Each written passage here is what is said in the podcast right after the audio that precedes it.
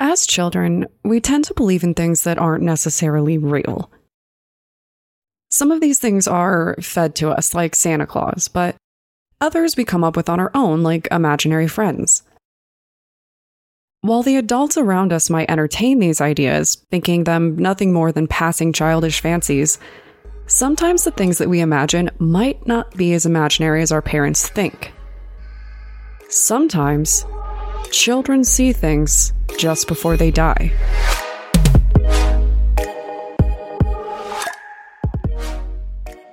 My name is Brienne, and I'm the host and creator of Among the Dirt and Trees, a show where we explore true crime cases that occur out in nature. In today's episode, we're going to discuss a mysterious case from 1920 where a nine year old boy named Raymond Natz drowned in a local lake.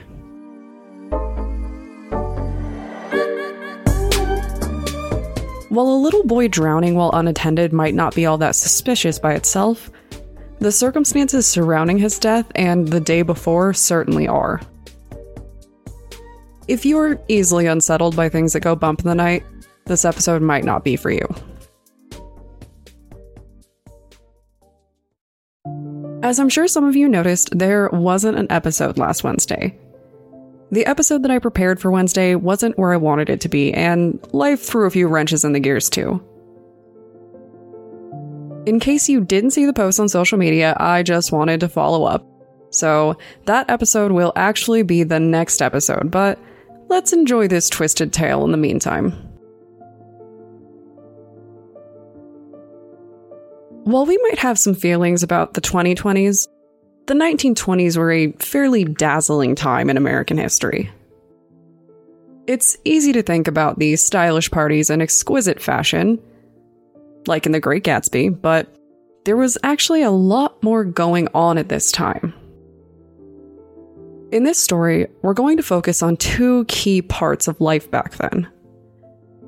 The first part was the growing list of liberties for women particularly white, affluent women, during this time. As more women entered the workforce and received more rights, the 1920s brought something fairly shocking for the culture at the time an increase in divorce rates. With women gaining the ability to work and care for themselves, a growing number of marriages ended, and that is a key factor in this story. Raymond Natz, at nine years old, was one of the children whose parents were getting a divorce. At the time of his death, his parents had been actively separated for months. And while it was more common, a fair amount of stigma surrounded this action. The articles about this case, and as far as I can tell, there are only a few in total, did not discuss the nature of the divorce, but it was a key focus in all of the content. The day before Raymond died, his father took him to see his mother, Lillian Natz, and this was when the parents first noted that something seemed off about their darling son. Raymond wasn't acting like himself in the slightest. Reports stated that Raymond seemed like he was in a daze, carrying on with a sort of haunted look on his face. He wasn't as responsive as he usually would be, and he seemed to be deeply troubled by something.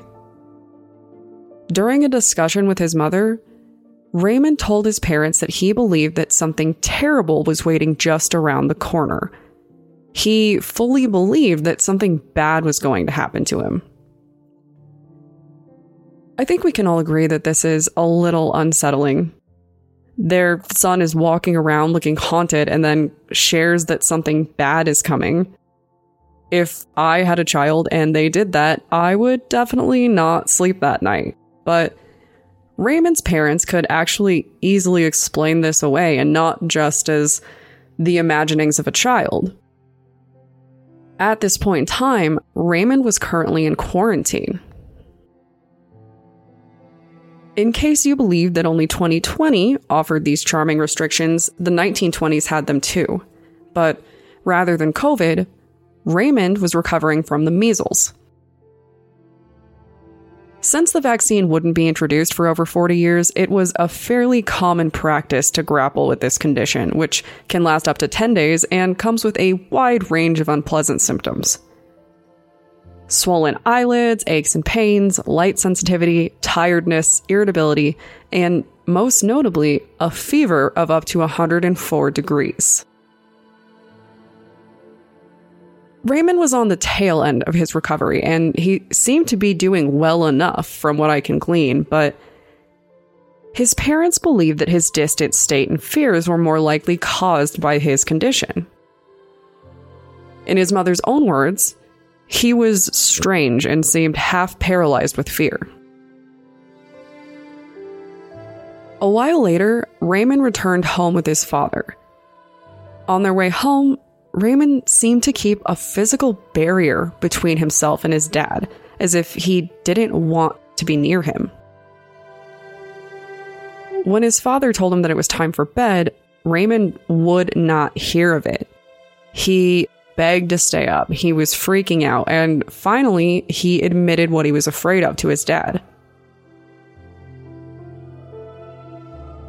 He said that a white shadow was following him and that something was going to happen to him.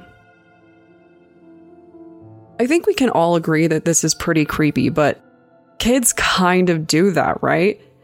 Sometimes kids say creepy things, and you just have to remind yourself that they probably have no idea what they're saying, or that it's just their imagination. His father believed that this was the case, but then Raymond began talking in his sleep.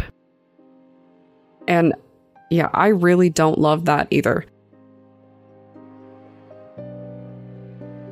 In his sleep, Raymond laughed and he said, You can't get me. His father, likely creeped out but completely unwilling to admit it, woke Raymond up. He asked his son who he was talking to, and what he was dreaming about. In response, Raymond told his father that he was playing with the fishes in the water, and then he told him how nice it was. Fair enough. Sounds like a peaceful dream, I guess. Probably was a nice change from all the doom and gloom. But by the next day, his father would have a very different opinion. Raymond's father was a working man, which is why he had an agreement with a woman in his neighborhood to make sure that Raymond was fed while he was gone. On the day that he died, Raymond's unofficial babysitter said that Raymond was acting strange.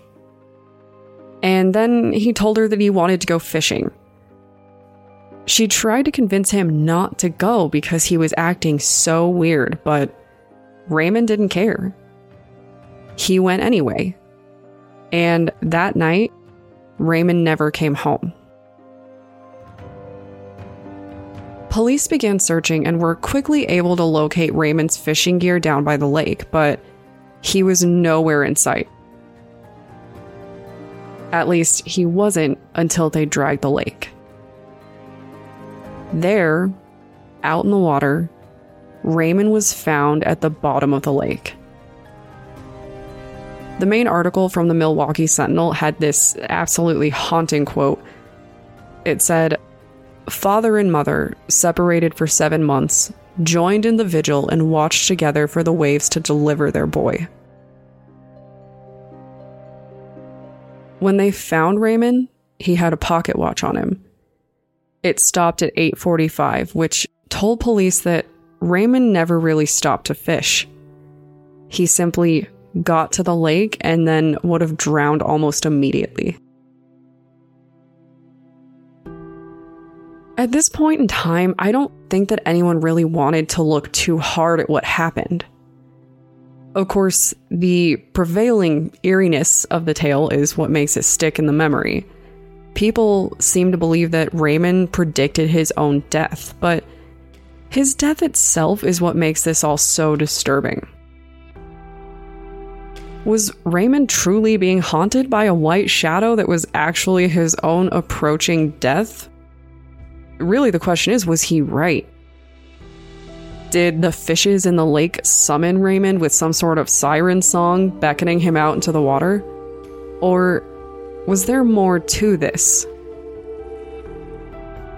Were Raymond's premonitions actually predicting his own inevitable murder? We know that Raymond drowned, but that certainly isn't the easiest feat to accomplish on your own. And I'm not saying that it's impossible, but it's kind of a difficult thing to pull off unless you're using something else. Is there a chance that someone actually drowned Raymond, ghost or otherwise? Or did Raymond, a nine year old child, actually decide to drown himself in that lake? Some might suspect that his parents' separation was weighing quite heavily on him, but as far as we can tell, his behavior was normal before the day surrounding his death, and his parents had been separated for seven months. Was there some kind of incident that triggered a psychological response?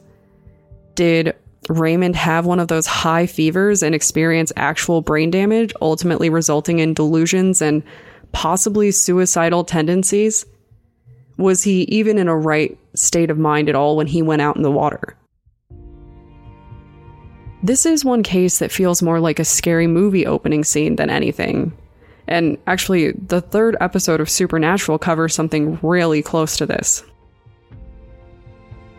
Is there a chance that something was waiting to claim Raymond in that lake? We just don't know. Something that did stick out to me with this case was the ways that the article focused on his parents uniting and ultimately separating again. Like, losing their son should have actually fixed their broken marriage. In retrospect, that did happen with Alexander Hamilton, so maybe that's not completely off base, but given the focus on that, I had kind of a more gruesome thought is it possible that Raymond wasn't killed by a stranger or a paranormal entity, but rather that one of his parents did it?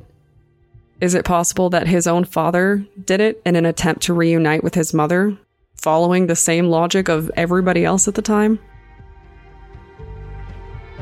I have no concrete evidence to support that theory, but just seeing how the marriage troubles were framed and how the newspapers seemed to express this shock when Raymond's mother announced that she would be leaving town after the funeral rather than reuniting with her husband, it, it just kind of made me think. It is definitely a spooky story, and something very strange happened here. I don't know if it was a suicide, a murder, or the call of something even more sinister, but it's a terrible tragedy all the same.